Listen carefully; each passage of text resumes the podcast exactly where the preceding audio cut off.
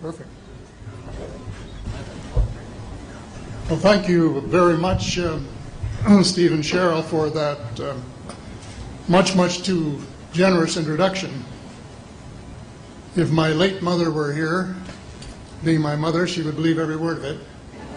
If my late father were here, being a realist, he would probably wonder who you were talking about. But uh, introductions of that sort remind me of the small boy who fell headfirst into a barrel of molasses. And when they pulled him out, he licked some of the molasses from his face and said, Lord, make my tongue adequate to this occasion. well, actually, this is not my night for humor. And I'm not a match for, some for either Stephen or George. So I'm not going to be, not even going to try to be funny. I wish that I were in a mood for good humor, but I'm not. We are hell bent in the direction of destroying our planet, and frankly, we appear to be doing very little about it.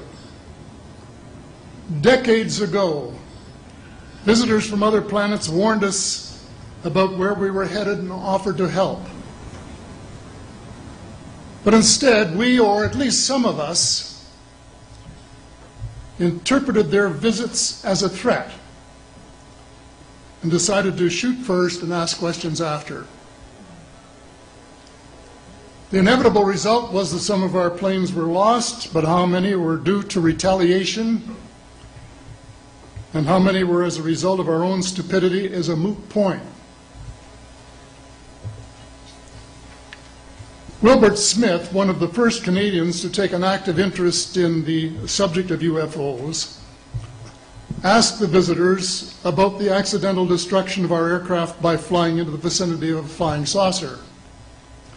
The response, and this is uh, Wilbur's words, we were informed that although a few of our aircraft had come to an unfortunate end by what they considered the colossal stupidity of our pilots, they were now taking corrective measures to avoid our aircraft. I asked them, and this is still Smith, I asked them what happened, and they said, well, the fields around the saucers in order to hold them up, in order to produce the gravity differential, the time field differentials, which were necessary to operate the ship. These sometimes produced field combinations which reduced the strength of materials to the point where they were no longer strong enough to carry the loads that the materials were expected to carry. Now, as we know, aircraft, particularly the military type, are built with a rather small factor of safety. And in these regions of reduced binding, the materials are no longer strong enough to carry the load, and the craft simply comes apart. When I read that, I was reminded of the late great soprano Lily Pons, who used to smash crystal goblets with her high C.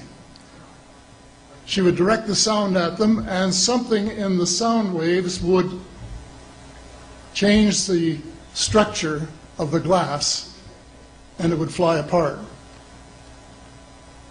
Well, this didn't satisfy our military chiefs, who must have thought that it was more important to secure American nuclear superiority, even though using it would result in the annihilation of us all, than to take the hint and start moving the planet back from the brink of global disaster. They, the military, must have been and still are so paranoid that they feel it necessary to use the visitors' technology to fight them off rather than welcome them as partners in development.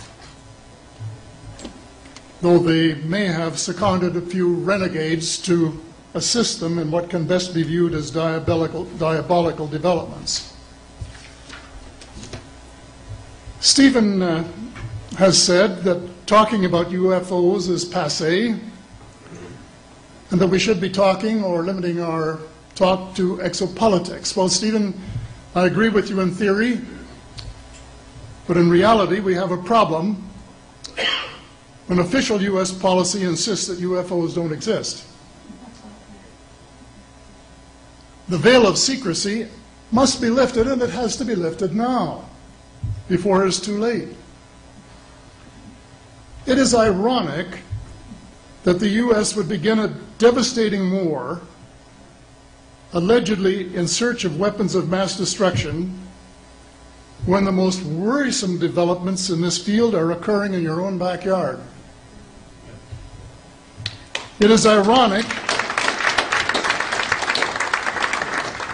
It is ironic that the U.S. should be fighting monstrously expensive wars in Iraq and Afghanistan, allegedly to bring democracy to those two countries, when it itself can no longer legitimately claim to be called a democracy when trillions, and I mean thousands of billions of dollars have been spent on projects about which both the Congress and the Commander in Chief have been kept deliberately in the dark.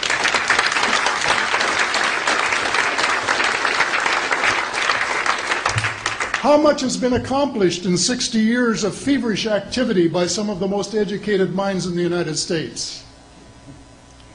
Has America developed flying saucers that are visually indistinguishable from the visitors, as alleged? And if so, what do they propose to do with them? Even more critical, what progress has been made in the development of clean energy sources that could conceivably replace fossil fuels and save the planet from becoming a veritable wasteland? Well, who has the answers?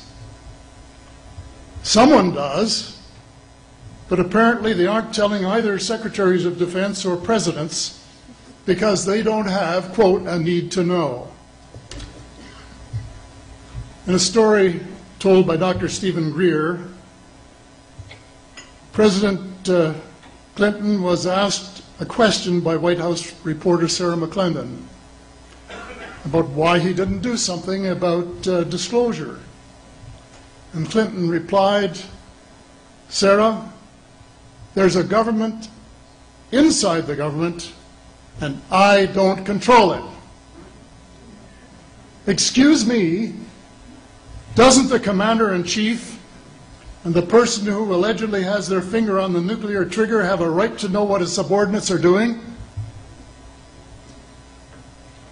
The people of the United States who have paid the bills have the right to know. The people of the world demand to know because it is our descendants too whose lives are in mortal danger. It is time for the people of the United States to launch a new war against the evil of lies, deceit, and darkness and go all out to win the victory of truth and transparency and light. Thank you.